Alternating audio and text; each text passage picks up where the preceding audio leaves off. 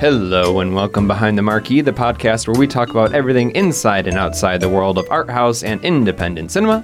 My name is Nick Aldrink, and I'm the programming and media coordinator, coordinator at the Michigan Theater Foundation, and I'm, I'm joined by two guests who also work at the Michigan State Theater.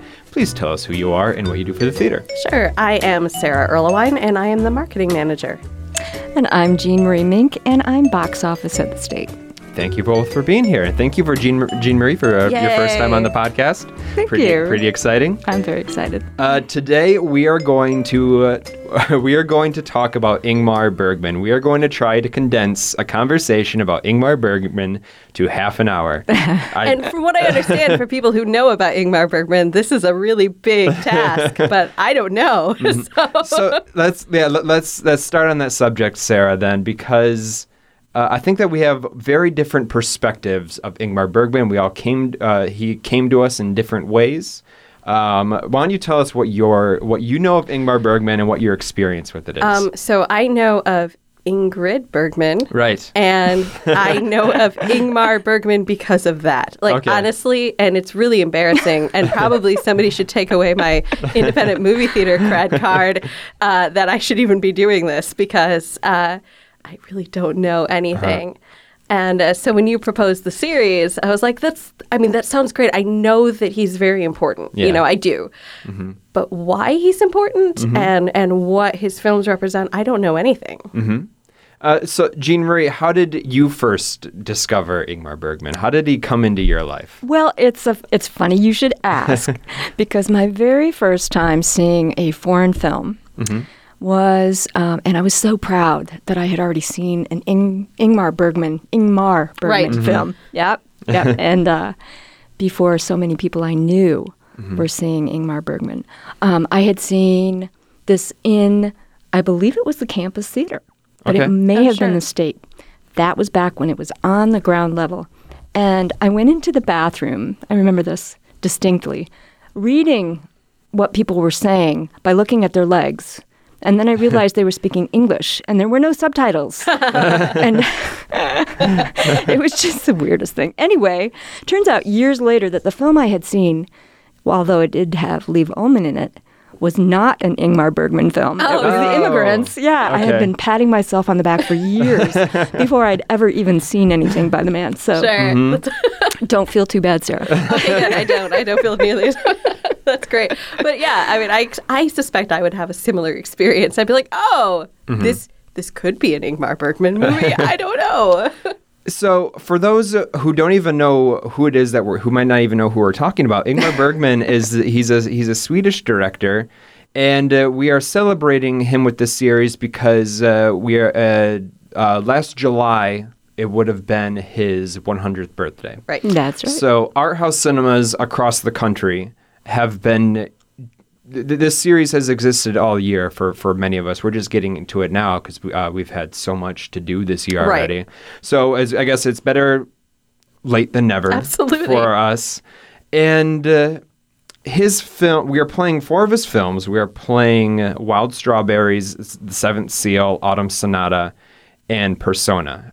When you talk about Ingmar Bergman, he really becomes this quintessential art house cinema director, which is why he, uh, which is it's it's very, uh, very important to our to our industry. It's like when you when you often when you see a movie that is um, spoofing or playing on the just the genre of art house cinema, often you see his, many of his images, like the the knight and the death playing chess in the Seventh Seal. Is, oh yeah, is is one of the most famous art house cinema scenes that that that that has ever shown up on the screen.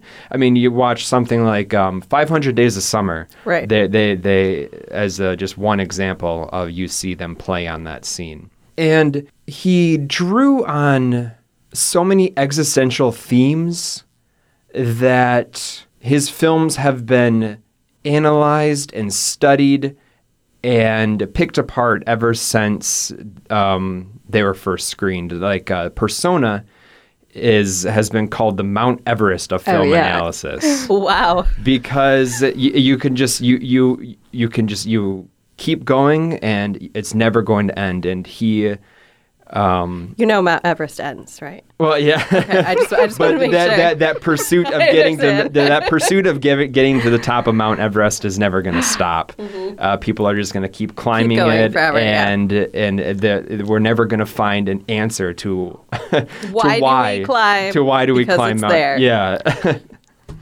so Sarah, you're really going to be leading this conversation. yeah, uh, yeah, it's going to be a change from our usual. Yes. So uh, let, let, us just get right into it. As as an outside, as someone who exists outside of this Right. of this fandom, Right. what what is it that you want to know? Um, I want to know why. Why? Why Ingmar Bergman for you personally? Oh, interesting. Okay, yeah. Like, um, what, what is it about Ingmar Bergman that makes you think that he's an important auteur? Like Nick just touched on sort of the overall opinion of critics and and scholars about who people who study art house film, and I want to know why. Why should I go see Ingmar Bergman? Why should you go see it? Yep. Yeah. Okay. Well, hmm. Personally, in my family, mom and dad were kind of like, they would give that, oh, yeah. you know, when anybody brought up wild strawberries or something Right. like that, they would just give that. So I had a feeling there was something there before I even lived in California where there were so many rep houses all over the place. And um, I would go to one in Petaluma.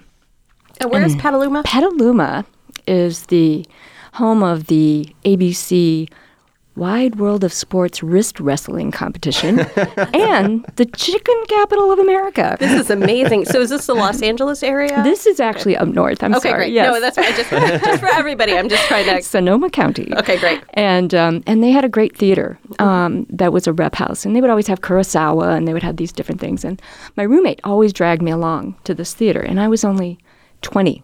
Mm-hmm. And I didn't know from Ingmar Bergman except that I had seen that film, Right. Right, at That the one. state or campus theater, and um, so I saw I saw that um, that first one um, with the death and the scythe and the The Seventh Seal. the seventh Okay. seal. Yeah. Thank you very much. And um, I should have these names right in front of me. so I don't forget. But So um, where where did Seventh Seal fall in his oeuvre? How are you say that oh, word? he had been making films for many, many Sure, years okay. before he came to that, and he had been working with uh, Gunnar Fischer as a cinematographer. And um, he came up the old-fashioned way, where he would be making um, small films and really silly films, lots of silly films. And he was brought up um, knowing that Victor Sjöström, who he used as uh, his main, his lead in Wild Strawberries, um, that he was the master of film in Scandinavia at that time. He was the one who was doing everything. And, you know, writing and directing and Yeah. acting and all those things. And so, I just wanted to, yeah, Oh, the, please the, go the, ahead. the, the Phantom Carriage is one of the, the films that he is most known for. Is this, this this early silent horror film, which is uh, which is what uh, Victor was was most well known for when uh, he was the actor when he, when Bergman brought him onto Wild Strawberries. I'll let you continue. I just wanted. to, Oh, that's case, great. In case fact. people didn't know that, yeah. yeah, I mean, there's so much, it's hard to know Yeah. where to start from. Yeah. But um, but this was one where he was breaking out, and I mean, there had been lots of dark cinema coming out of Scandinavia, like The Word and uh, Ordet is the way it's spelled, but um, it's The Word, and so it was interesting. I re-saw this movie, and I think this is a reason to go because I thought, oh, this is so dark. It's such a dark theme. You know, it's all existential angst about death and questions of God and does he exist and um, well, what is he and all that kind of stuff. And so to see this film again and to see there's so much humor in it. There's so much, There you know, Wildean humor um, that uh, that I really enjoyed watching it again, and I and I think it's a it's actually a celebration of life, and I hadn't anticipated that, so that's a reason to go see the very That's- first That's one. pretty good. So, Nick, you didn't actually really talk in the beginning about how you came to Ingmar Bergman, did you? We've kind of skipped over that. so, why don't we start with that for you? as as a as a film student, it was it was really kind of forced on me. Okay. because uh, I I didn't know much about him uh, before. It just maybe like it's been a while since I've, I've realized it's been a while since I've actually been in school. It doesn't. It feels like it was not that long ago, but maybe like like yeah, seven years ago is when uh, is when he really came to me. It came to me through uh, the the Seventh Seal. That was one of the movies I watched in my very first film class, and I fell asleep. Great, your persuasive technique is amazing so far. But um, but I fell asleep but before I I knew anything about who he was, and this is this is a director you need to understand uh, the the the moment that these films were made to really appreciate what he's doing. And also it's we we watched the movie and then we went to class and then we unpacked it. And then I was thinking oh, I really wish I didn't fall asleep during this movie. There's so there's so much going on here and I and I didn't I didn't even pick up on it. And I don't I, I have to say I don't think I fell asleep because I was bored. I fell asleep because it was eight o'clock at night and, and you were I, what, and, 20? And, and I was 20 and I'd probably gone out the night before. Right. So that, that, that is that does not speak to the, the quality of this movie. But yeah, and then uh, uh, of course once you once you see one and you you you understand who he is, I I I, I sought out the rest on my own because that's I think that's what that's why I'm glad that um, you you have to show his movies in a series because they rhyme with each other and they all play on very similar themes in different ways and he takes on different tones especially in the four films that are in this series they are all very tonally different i'm rambling now and i don't no you're no actually it's really interesting so Mm-hmm. so that kind of leads to another question that i had which is why these four films Mm-hmm. i mean so so the selection is like we said it's wild strawberries Mm-hmm. seventh seal autumn sonata and persona Mm-hmm. is that chronological is that like how did you Not approach picking really. those okay Yeah, go ahead. No, uh, yeah, uh, Wild Strawberries and Seventh Seal was an easy was an easy way. uh, Like the, the, this series could have gone on for another month. Like th- there are there are many that I wish we that I wish I would have had time to show. Uh, but really, so I was I was kind of playing off the hits of of this series. Uh, Wild and Strawberry, Wild Strawberries and Seventh Seal w- were an easy way to start. Uh, he, like Jean Marie said, they, he had been making many films before this, but these were the two that he really had his first worldwide success with. Uh, and he released them 10 months apart from each other. So he really he he came out in a in a in a big way to international audiences. And then uh, you have to you have to end it on Persona because uh, nothing can follow Persona. You, you're gonna leave this if you haven't seen it before. You're gonna leave this movie with your mind blown and with you having all sorts of existential crises and and not quite understanding what, what it was that you were just seeing, but you're gonna be thinking about it for another week. I promise you that. and you just you can't follow Persona. So obviously had to end end the series there. And then Autumn Sonata, that was uh, it's it's um, it's the only color film that's in the series, and it is the last on-screen appearance, uh, uh, film appearance by Ingrid Bergman. Who, uh, Hey, I know her. who yeah, who, who many get uh, get get the two confused. Ingrid Bergman, uh, uh, she's she's an actress. She was in Casablanca. She was in uh, Sabotage. No, D- Notorious. Uh, she was in Notorious from with which with Hitchcock. Vi- she had a, a lot of success. so for our audience who maybe is unfamiliar with this what was their relationship they were they uh, they weren't related at all. They just had very similar names. They're both they're both uh, She was pretty badass with him. She just like he had them do these uh, these screenings after a full day of shooting, and Uh-huh. everybody had to go see the movies that the master wanted them to see, and they would all experience this together. And she was tired, and she had some medical stuff going on, and she just said no. she, she got there and she said, ah, "You know, I'm not doing this. I'm leaving," and it was quite amazing. So she, they didn't get along. that's amazing she was at the top of her game. Like like she was it, it, it was end. Uh, I mean, toward the end of a very long and, and successful career, and when an actress likes, uh, when an actor like that meets another master of, of his game, it's that's that's bound to happen. I think. i think so yeah. And and the Autumn Sonata is is basically a play, uh, where where the, the the other three are cinematic masterpieces. So what do you mean by that? Do you mean like a It single set sort of a thing, Yeah, or a singular it- plot? It all it all or- it all it all takes place within uh, within a house, and really it it's uh, follows uh, one conversation in the middle of the night. Okay. he does some really interesting things. Um, like, well, one of the things that I noted was that um, while the first two films are really from a man's world, they're kind of like an everyman's world, but still, from a male, male perspective, compared to the second two, which are definitely, he was more comfortable with women. Um, than he was with men, and um, he was vocal about that. But he also felt that emotions could be felt more naturally around women, um, and and he didn't. Uh, let's see, he he had a lot of questions, obviously, about you know these existential crises and um, things that people had to go through in their lifetime, answers that they were looking for. Whereas with Persona, I didn't get to see Autumn Sonata. I tried really hard to find it, but it's here, but you can't watch it here unless you have a laptop, and Yeah. that's another story.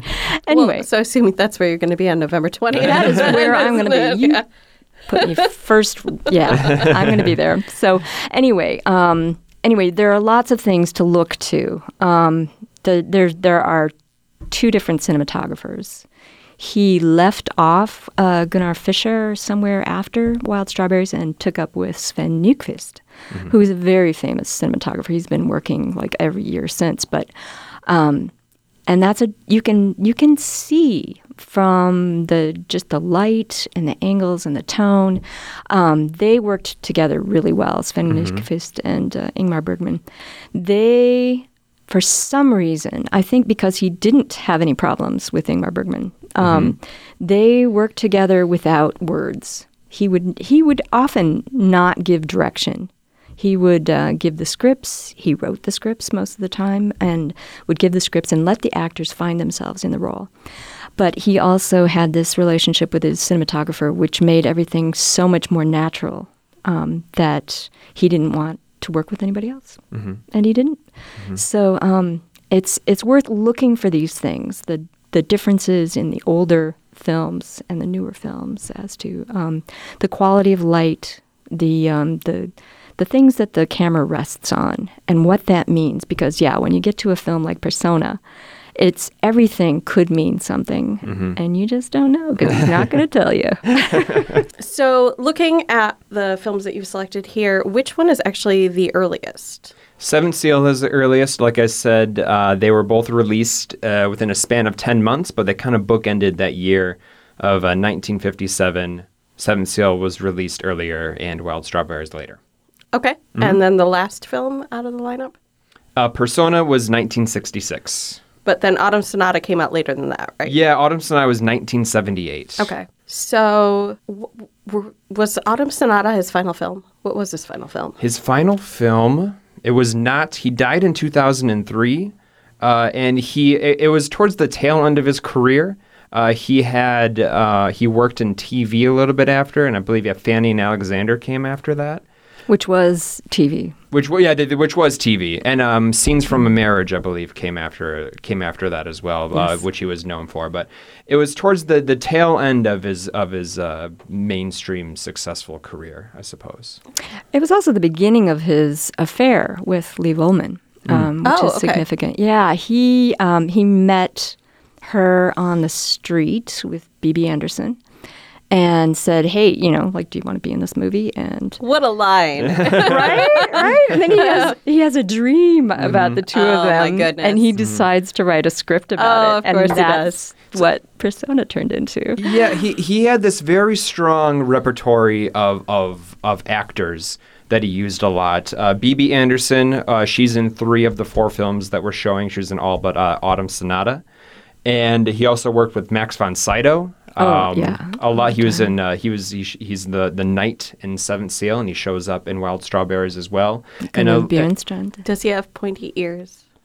I want him to have pointy ears. you may you may know Max von Sydow better in uh, The Exorcist. The Exorcist, yeah. and he's had a, a late uh, resurgence of his career. He was in Star Wars: The Force Awakens, and he was in Extremely Loud, Incredibly Close. He was in Minority Report. He's So working you- I had no time. idea he was still acting. No. But so, I mean, I, I just haven't followed his career. It's actually I, I as, as I was watching. I, I'm just gonna uh, segue a little bit briefly. Uh, as I was watching The Exorcist on Friday, uh, last Friday at the State, I didn't. I never quite understood or noticed how much makeup he's wearing in that movie Oh, really? because I think that I think that that's why you think that it, you're surprised that he's still working today because many people know him for his role in The Exorcist where he looks so old and you think how old is this guy how is he still around but no he is uh, had a lot of makeup in The Exorcist and he's still going strong and he's still a great actor. Yeah, and you'll see in the Seventh Seal that he is a towhead. I mean, he is completely white blonde. So he started out with what could be gray hair, what- Right. Especially in black and white. So Sure. Yeah, I always get the feeling that he's a very old actor. I don't know. Yeah, so, and as, as as we were saying, so uh, yeah, he worked with Bibi Andersson and then Liv Ullmann, who uh, her first role with him was in Persona, and then she uh, worked uh, with with she was, she became although she she joined this this special group of actors late, she became one of his his uh, biggest assets as well. and uh, the island where they decided to to continue filming and Yeah. was much more successful. For Fero. yeah, I was gonna I was gonna let you pronounce that. no, it's Fårö. That's Mm-hmm. right. That's right. Fårö. Um, he decided to buy a house for the two of them to live in on, on that island. And it's where he filmed a lot. Uh, he filmed uh, the Seventh Seal. He filmed Wild Strawberries there. It's it. I oh my goodness! I didn't yeah, know he, that. it's, it's, m- m- most of his films um, from like the mid to late '60s on, they're all pretty much all filmed on that island. Okay, so we talked early on about how influential he was as, you know, sort of the founder of the icon iconography of art house cinema and I'm curious, you know, for people who are wondering like me, uh, who do you think was most influenced by him and where can you kind of see that lineage going in, in in other directors? Uh, definitely, uh, the, uh, any modern actor or uh, any modern director will, I think, will will reference Bergman in some way. But most obviously, you see David Lynch. Though I don't want that to scare people away, because uh, you, you mean you watch Persona and you'll see uh, he uses so many um, metaphors in his visuals. uh, Woody Allen Yes. is. Uh, it's no secret that he was completely, completely um, influenced by Bergman, and he has interviews and uh, has talked about that, and it's really interesting to follow up on that. Um, about Woody Allen, and he's not as popular as he used to be, but he was also in that group of directors that was considered necessary to study um, because of because of so many different things, but a, a lot of it having to do with the um, the look of the film and contrasts and what that would ultimately mean. And I'm I'm doing little quote marks. I hate that, but anyway, yeah, meaning is is huge in these films because, well, you know, it, it, just the the history of cinema has changed things and it has changed itself. Like it started out not really knowing what it was. It was this new thing. You could watch a horse run a race, and then, you know, it, it became, well, you could put on these vaudeville acts, and then, you know, like, oh, we can do more. And then by the time you get to Persona, you've got these just real internal things going on, like psychology and a pure art form where there's there's just expression, and you don't need to explain to the audience anything that's going on. And um, I would say if you if you want to see a fun movie and it's and it's October themed and it's uh, it's very Bergman-esque by the end, um, see Irma Vep, uh, which is a, a take on uh, Les Vampires, and I think that was Feuillade, but uh, it's uh, it it has a it has this flash sequence of images that are that have nothing to do with anything, and it's uh, it's delightful. So there's there's that. I don't even know who that director is, but Yeah, it's a- as you, you mentioned earlier, uh, Jean Marie, how um, especially with his with his camaraderie with uh, with uh, his cinematographer Sven, um, what what makes his films stand out is that he was so great at creating just a single image without dialogue that expresses so much. Just one one shot, you know, of, of the the boy's hand in Persona is, is is the is the famous shot of that film, and that expresses so much in that five seconds of footage there, and uh, it's why. Um, it's why you you'll, you'll look at the, the poster for the series. I, I, I, told Jonathan that he, what Jonathan really um, he created a single like one single icon for each movie and he like quadded the poster and it's just like you know like a, a chess piece,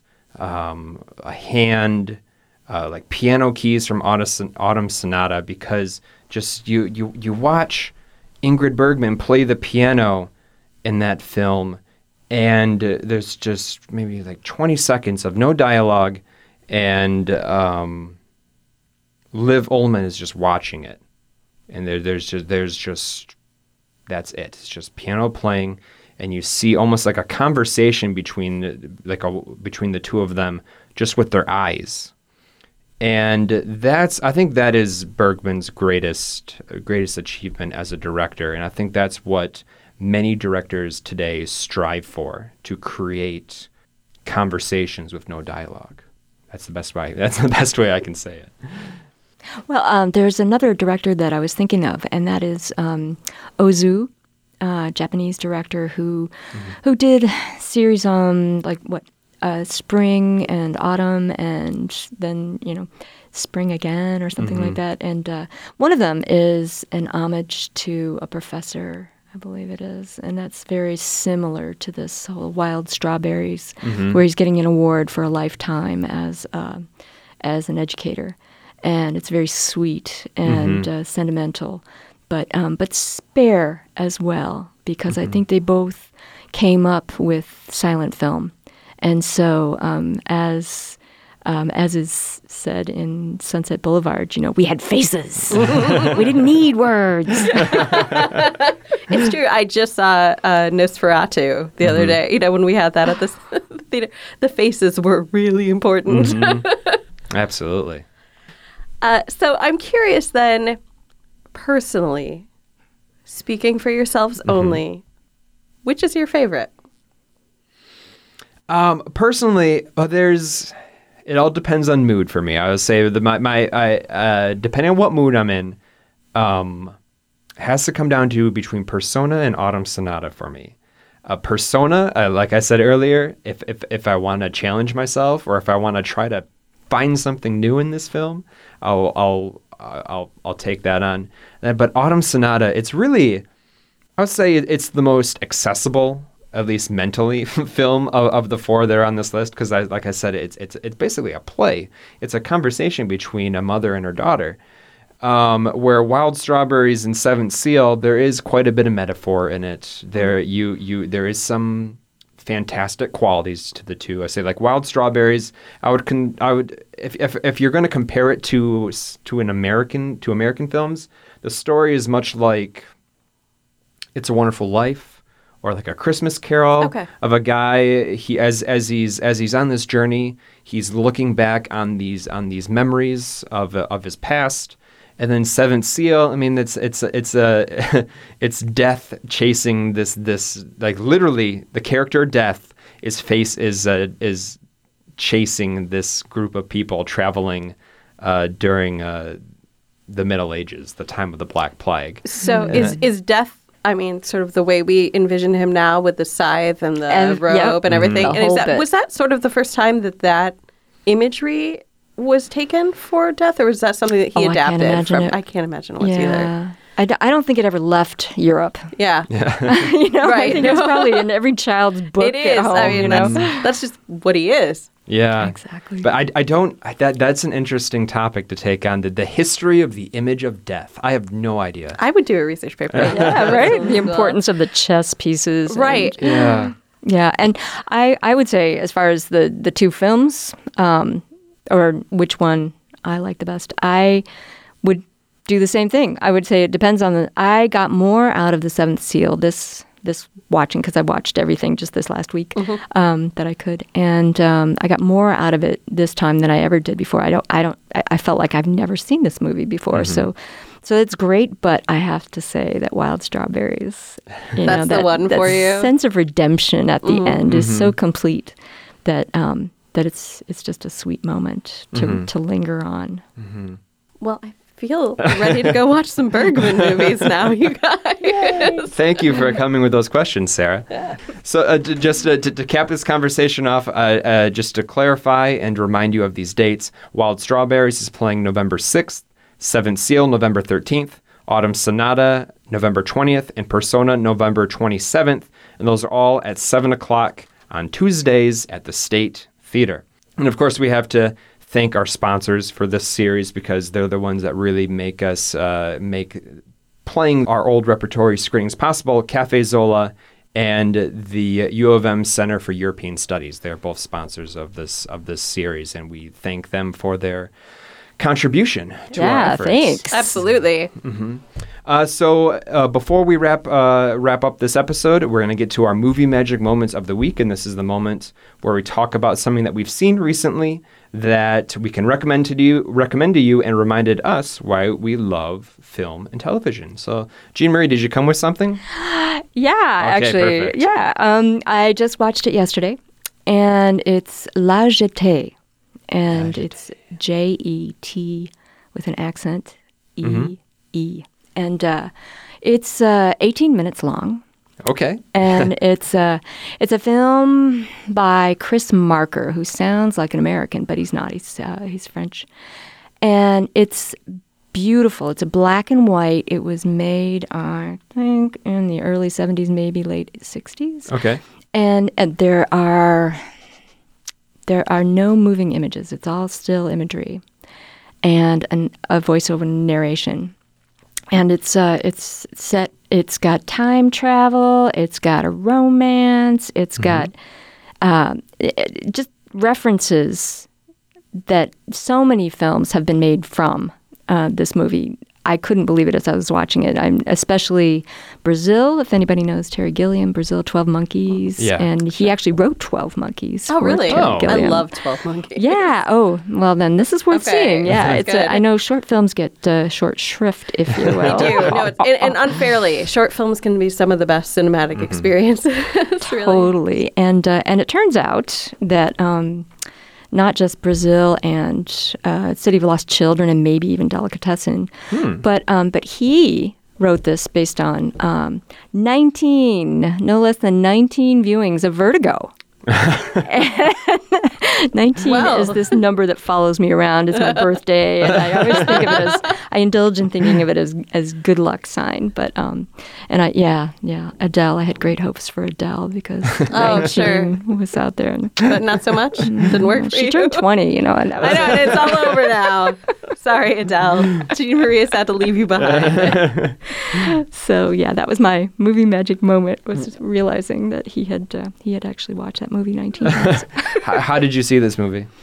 uh, online streaming. Okay. And I don't know if it was YouTube or no, it must have been Filmstruck. Okay. It had to have been Filmstruck because there were lots of things that I could watch about Mm-hmm. it afterwards. Can you say the title one more time? La Jetée. La Jetée. I love it. She's so good at this. Sarah, I never say foreign language titles because I always screw them up. uh, yeah, so my uh, movie magic moment is actually a movie I saw back in, God, it must have been April.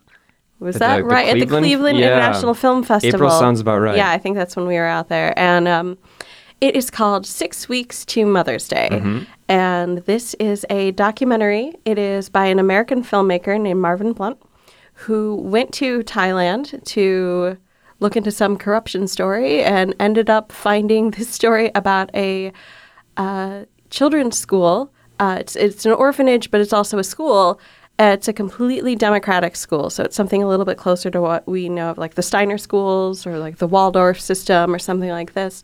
And so the kids are residents, and they also are involved in the running of the school. They have these uh, committees. They have people who lead the voting. They have they have debates and arguments about the rules and how they're going to be implemented. And the kid and of course the the leaders join in and help them. But uh, the the kids really help structure and guide what their school is. And the other thing, so this is in Thailand, and Thai, in Thailand, uh, Mother's Day is a very big celebration, and all of the teachers at the school are called mothers, m- like mother and then their their first name, and so the, it is six weeks preceding this huge Mother's Day celebration.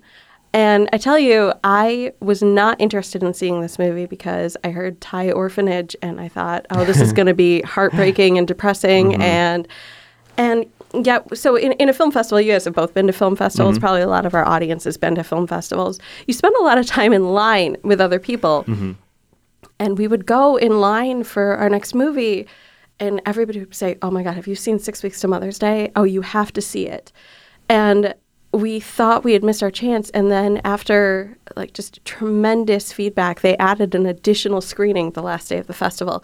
And we were able to fit it in. And we went to see this movie. And I saw this movie and the Mr. Rogers documentary at the same trip, and it was like two bookends of heartwarming optimism for the mm. goodness of people and the investment in children and in education. I mean, it really is just a great honoring of mothers, of of caretakers, of teachers, of of democracy, of education, of all of those things that we value. And I we are lucky enough that we are going to be showing this on November 7th and Marvin Blunt who was there for a Q&A with us uh, when I saw it in Cleveland, he is going to come and join us for our screening as well. So uh, we, I really, I even though, like I said, this wasn't a recent movie magic moment, but it was so profound and so powerful for me that I wanted to take a, moment while I had mm-hmm. it to talk to mm-hmm. everybody about this movie and how strongly I feel about it and how much I hope everybody comes out to take advantage of this opportunity because this is this is a small festival film. You know, he is still taking this around to individual screenings, different festivals here and there. This is not going to get a wide theatrical mm-hmm. release. It may get a streaming release at some point, but this is really an opportunity to see sort of an unsung hero of independent documentaries. Mm-hmm. So The date on that screening one more was time? the November 7th. November 7th. November 7th. It's a Wednesday, mm-hmm. and it is at the Michigan Theater, mm-hmm. and it's at 7 p.m. Great. And uh, Cinetopia ticket prices apply for that one because it is presented as part of our Cinetopia program. And we are actually, so if you're listening to this and you were a Cinetopia pass holder and you still have your pass, you can bring it in and get free admission.